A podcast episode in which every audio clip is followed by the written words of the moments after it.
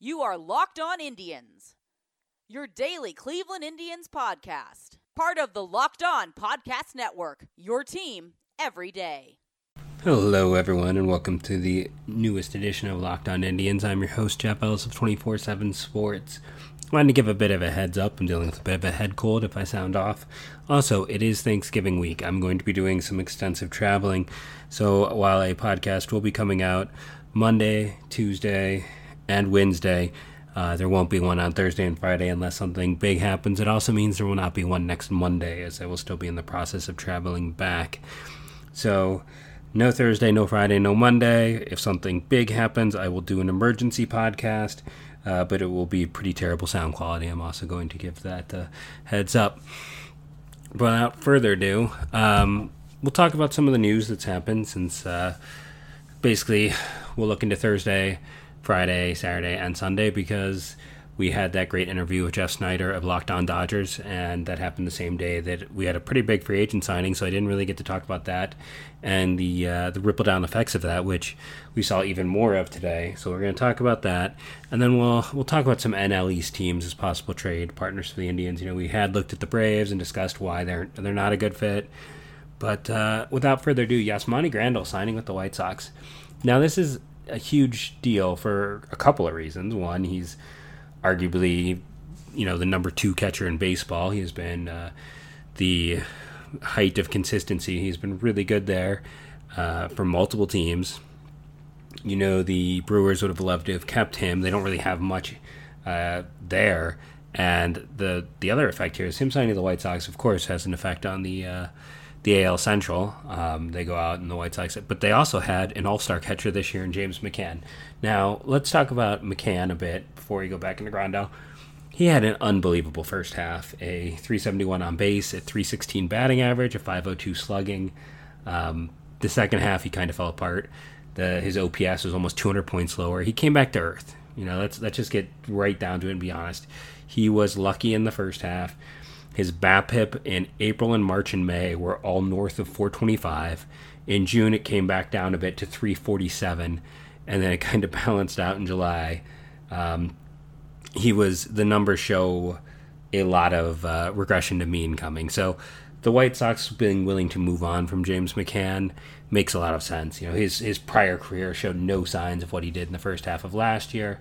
Um, there was some talk that you know he did a lot for Lucas Giolito. Well, they kind of changed his he, he Giolito changed a lot of his own approach and pitching and stuff like that. It wasn't just having James McCann back there. But uh, yeah, I mean, he before this year his highest uh, OPS was a 733, and that was a year that he only had 106 games for Detroit at age 27. Age 29, he had that amazing first half. Really came back hard in that second half. And what's interesting now is do the do the White Sox hold on to McCann or do they look to flip him? He is in a situation where he will be a free agent at the end of uh, this upcoming season. Uh, so even though he was worth 3.8 WAR a year ago, you know, solid defender who also, like I said, had a phenomenal half of baseball. He is uh, because he was someone that the the Tigers decide to move on from. That uh, it, it means that you know the essentially when the uh, White Sox picked him up, they got him on a two year deal because he's arbitration eligible. He'll get a nice jump this year after that highly productive season. So if his contract's going to go up, and you know he's not uh, he's not going to be your starter, do the White Sox look to flip him? Especially because the catching market is fast, very fast drying up. White Sox were not a team that was expected to get in on that market. Um, you know, the Brewers and the Reds were some of the top teams that had looked into catching. The Astros, there's some, uh, or another team, the Rays, all stood out as teams who have pretty big needs at catcher. So after you know the number two guy in a lot of places was Travis D. I'm not going to pronounce his name. Someone tried to help me with the pronunciation online. Uh, you know, De Deond, Denad, uh, but Travis D, we're just going to call him that for now. Okay, he he has essentially been a third catcher, an up and down guy for most of his career, a former top prospect who just it had not worked out with him. Um, he came over to the Mets as part of that uh, R.A. Dickey deal, I want to say, which also came with Noah uh, Syndergaard. wow, I cannot do any pronunciation today. But that his first year, he uh, he had a 718 OPS, a 105 OPS plus, finished seventh in Rookie of the Year, and since then he had been a 67 games, 75 games, 112 games, and then this year 103 games. So he essentially had uh, he started the year with the Mets, had a one plate appearance. Uh, uh, appearance for the Dodgers. Played for three teams this year before kind of settling in as Tampa's everyday starter and was quite good. Set a his career high for home runs with 16, uh, OPS plus of 107, a 782 OPS overall. The Rays were up for keeping him. Now, if you remember back to a year ago, the Rays traded Mallex Smith to the um, to Seattle for Mike Zunino, who um, we all kind of thought Zunio. I mean, Zunio was a really high pick, a lot of power potential, always a good defender. Uh, Zunino appeared in 90 games uh, for Tampa this year, and like in Seattle, he he debuted at age 22, age 22, 23, eh, age 24 was terrible, but his age 25 and 26 years, you know, 113 OPS, a 125 OPS. Uh, he was able to hit for power. This year, he was just terrible. Um, a 44 OPS plus. That's like he was he was as offensively effective as a pitcher while posting uh, you know a solid uh, defensive value. He's he's always been a solid defender, but uh, yeah, it's just the power potential. Is, is I mean, plus power is there. It just went away. But he was supposed to be the starter for Tampa. They end up going with uh, with Travis D. He performs well for them. They want to bring him back. He hits free agency, and today he is the Braves are not wasting any time. Uh, two years, sixteen million. It's a, a low cost gamble on catching, and it kind of shows. You know, I, I've been harping on how terrible the catching market is, and how it's so hard to find even a halfway decent catcher.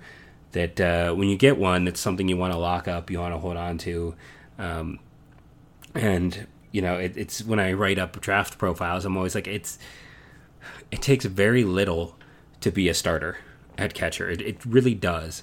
Um, if you can be a league average bat and an average defender, you're likely one of the top seven catchers in baseball. That's just the, the truth of the position. It's it's very sparse, and the Braves did need a catcher, um, but it was not one of those positions that they were thought to be like chasing. So you know the teams that had the big needs are still out there, and the market at this point. I mean, it's very clear that Robinson uh, Chirinos is the top catcher left on the market. Uh, he so he's going to be 36, I believe, very in June. So you get him for part of an age 35 year into age 36. Remarkably effective, though. I mean, he's one of those guys, a late bloomer. Had his first touch of, the majors at age 27 in 2011. Got back for a few games and at age 29, 2013. Then after that, he started to get opportunities. Texas, 93 games. Texas, uh, 78, 57, 88. Like he was performing though, like solid um, uh, on base percentage or not necessarily on base percentage. He's always had some power, and his OPS is were always solid. So he had offensive production. This year he was again, you know, that league average bat with league average defense, maybe above league average defense, like above average defense, league average bat, incredibly productive. Again, his age is why some people are going to go for, you know, uh, Travis D over him and why he was kind of ranked as the third catcher on the market. He is an everyday starter. I'll be curious to see what he gets if the Astros are going to step up, if they're going to try to trade for a catcher. You know, it, you know, in in season they traded for Martin uh, Maldonado, giving up Tony Kemp, who we talked about before. Maldonado is a Gold Glove winner, good defender, pretty terrible offensively, but I mean, he is honestly, you could make a strong case that Martin Maldonado is the second best catcher left in free agency right now. The other guys you're really looking at, Yan Gomes, who, if you didn't look at what happened, solid production. I mean, I don't know if I want to say solid. He was okay. It was an okay bat over, you know, he played in 97 games. He really platooned for them. But, I mean, Gomes can still play. Um, he should get a chance somewhere uh, as a, you know, kind of maybe similar to the situation last year where him and Kurt Suzuki were part of a tandem. I mentioned Maldonado, solid defender, not going to give you anything offensively. And then Jason Castro, who was the, you know, former All Star a very long time ago. Good pitch, pitch framer, a good handler of, of pitchers, But, you know, Minnesota signed him a few years ago to that contract. Year one, he did exactly what they expected him to do, appeared in 110 games. 2018 was only in 19 games, and this year Mitch Garver kind of took the position, though he was, again, a solid performer. So I could see the case where Castro is the number two guy, Maldonado is number three, and Gomes is kind of four. Again, the problem is Tampa's got a gaping hole at catcher, Milwaukee's got a gaping hole at catcher, and Cincinnati, you know, really wanted to replace uh, Barnhart, it seemed, and that's just not going to happen now. So uh, I guess Tucker Barnhart's their catcher, and they hope that uh, Tyler Stephenson, who, you know, uh, catchers take a while to develop. That's a slow process. It's almost never a straight line with catching. It takes even longer than it does with pitching. Stephenson looked like a lost prospect for a time and has rebounded and might be the number two, number three guy in terms of prospects in Cincinnati system. Uh, he should start the year in Double A. But I mean, at this point, if you are Cincinnati, what Tar- Tucker Barnhart can do is going to be very similar to what a Yan Gomes does, to what a Maldonado or Castro does. So they're kind of stuck. They wanted a catcher. That isn't happening. So you ride with Barnhart. You see if he can basically hold it down until Stephenson's ready. Talk is the Reds are going to shift to Wheeler. We've seen a lot of teams kind of chasing Wheeler. It is interesting just from the perspective of it's what I talked about. It's a lot of teams who are like, okay, we can't get the big names. Let's shift to that second tier and see if we can get these guys quickly. But yeah, that's what we saw in terms of the uh, the market and kind of the breaking news. Uh, we have a quick sponsor break today from Away. Uh, Away creates thoughtful products designed to change how you see the world. From a 20 for $20 off a suitcase, visit awaytravel.com slash locked on. You're going to use the promo code locked on during checkout. Listening on the go, if you can't visit Away right now, you can find this and all of our other offers from Locked On Sports at Locked On Podcasts backslash offers. So that is Away, and they are helping sponsor the show. So go check them out. So let's continue diving through those NL East teams, seeing if there's teams that make fits as trade candidates for the Indians. We've talked about the Braves. Let's start at the other end and talk about the Miami Marlins. I'm just going to start off with the fact I don't see a great fit here, and I'll tell you why uh, in a second. But let's talk about Brian Anderson would be a great asset for the Indians to acquire. He could play third base. He could play outfield. That means that he could hold down the infield position until Nolan Jones is ready, and then you can simply move him to the outfield. He is an above average bat, an above average defender, does a bit of everything. Maybe doesn't blow your mind away, but when you go and you look at it, look at his numbers, you see 33 doubles and 20 home runs. But remember, it's only in 126 games, so he was a highly productive guy. He'd be an ideal candidate. It's probably not going to happen because the talk is that the Marlins are going to sign probably somebody like Nick Castellanos to a deal larger than he deserves. Um, maybe they try to bring back Marcell, Marcell Ozuna. They're gonna. The thought process is that they're gonna dive into free agency. Now, their upper minors, it really hasn't worked out well for them. Uh, they've gotten. You look back to something like that Christian Yelich deal. Like Indians fans occasionally get mad when uh, the Indians, you know, make a trade and it doesn't work out. But uh, it's hard to find a worse deal in terms of not working out than the Christian Yelich deal where I mean, Monte Harrison is still there and he could maybe turn into something, but Lewis Brinson has turned into exactly.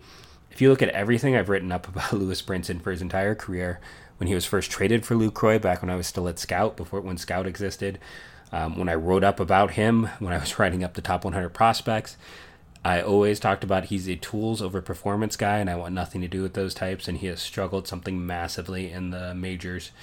Uh, Monte Harrison his rate data was always kind of terrifying. I did like getting Jesus Sanchez on the cheap. I've always been a fan of his. I was kind of surprised he wasn't as costly.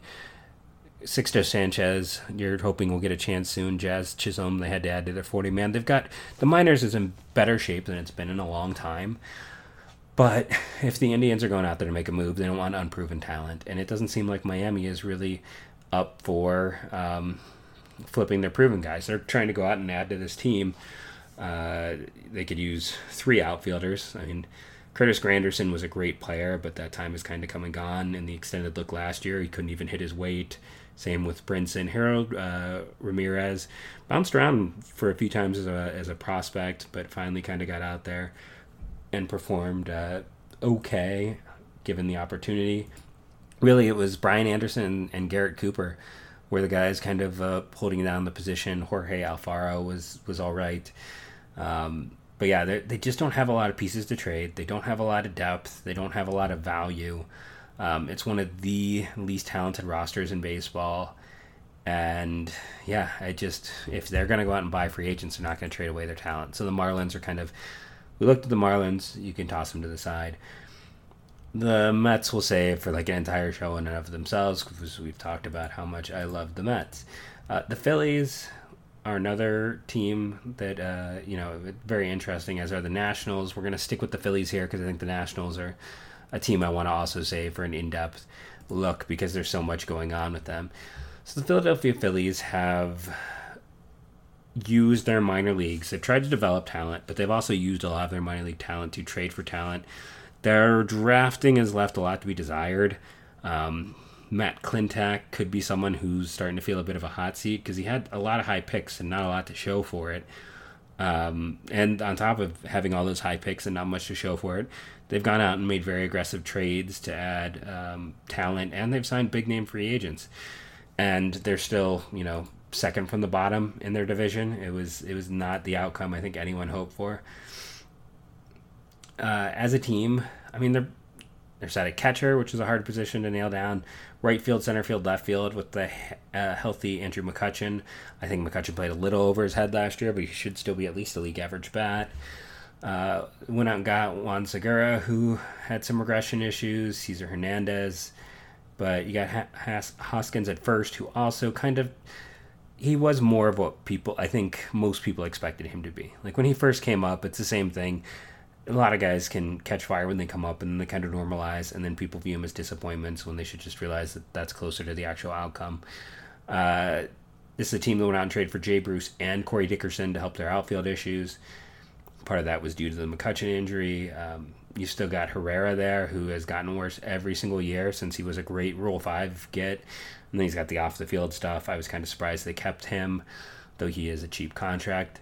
Adam Haseley is pretty much ready to go. We'll see what he can do. Um, pitching wise, Aaron Nola had a, a, bit of a rough year before rebounding. Zach Eflin looked good. Jake Arrieta didn't. Um, Vince uh, Velasquez is just kind of been consistently inconsistent. They could use a starter. They could use bullpen help. Um, they could use a lot. This is not a team that to me looks ready to contend. And then when you go over and you're like, well, what do they have in the minors? Is someone going to come through and help them soon? Do they have a, you know, who's it's Alec Bohm is the big prospect, and he's, you know, still I, I am a big fan of his, but outside of him, is there really anyone else that is um, getting you excited? Spencer Howard had a good year. I think he's a little bit overrated. I really like the draft pick Bryson Stott, but he's a long time away. Uh, Medina, the one pitcher, had kind of a down year. And then, I mean, after that, it was just a lot of guys who kind of struggled. It's there isn't a lot in that system. So, in terms of the Indians and the Phillies as a fit for a trade, Philadelphia always comes up because you know they have they're trying to win and they have very obvious needs. The problem is they don't really have assets to trade, nor do they have depth. This isn't a team that you look at and you're like, oh, well, they really have like four or five good outfielders. They can move on from one. I mean, their their kind of side outfielder was Nick Williams, who massively struggled last year to the tune of a 442 OPS. Uh, Brad Miller got 66 games for them and 130 plate appearances after the Indians let him go. Um, Sean Rodriguez, at the age of 34, who's been around forever, got time there. Uh, Logan Morrison made an appearance. Yeah, they there's no depth. They have pretty big needs. Their lineup is probably setish. You know, maybe they try to add another outfielder or re-sign Corey Dickerson. But you know, this is a team that should probably chase a top end starter. They could use another infield bat. They could use some bullpen help, but they don't have that depth that makes sense as a trade with the Indians. So this is a long way of saying the Phillies and the Indians don't make any sense. The Phillies might make some sense to a team that wants to go out there and try to, um, you know, uh, like Baltimore. Jonathan Villar is someone we'll eventually talk about on the show. And if you can flip a player for, you know, someone like a Howard – Howard's probably too much, but maybe like Adin, Adonis Medina, who's that pitcher who's seen his value kind of slide a bit, then that makes sense. But the, the again, the Phillies' lack of overall depth makes them a hard fit for the Indians because basically what what the Indians need to do is either figure out a really good three team trade. Um, after I got done talking on that podcast with uh, with Jeff with the Dodgers, I'm like, really, we should be talking Indians, Orioles, and Dodgers because that would make the most sense because then the Indians can get the help they need, and the uh, the Orioles, you know, kind of how the Indians did with the Bauer deal, where you're facilitating players to another spot to get guys to help you now. But that's if a trade between the Indians and the Phillies happened, it would basically have to be that same idea. And again, it's not a super deep minors. They're a team that has to be active in free agency because they don't really have the the internal pieces to go out and make secondary deals. They either have to trade for a guy close to the top of the market using, you know, Howard and Bohm do have a lot of value. And then after them, it is not so much. So they'll be a team to watch. They're in a really rough situation as even the Marlins are trying to get better.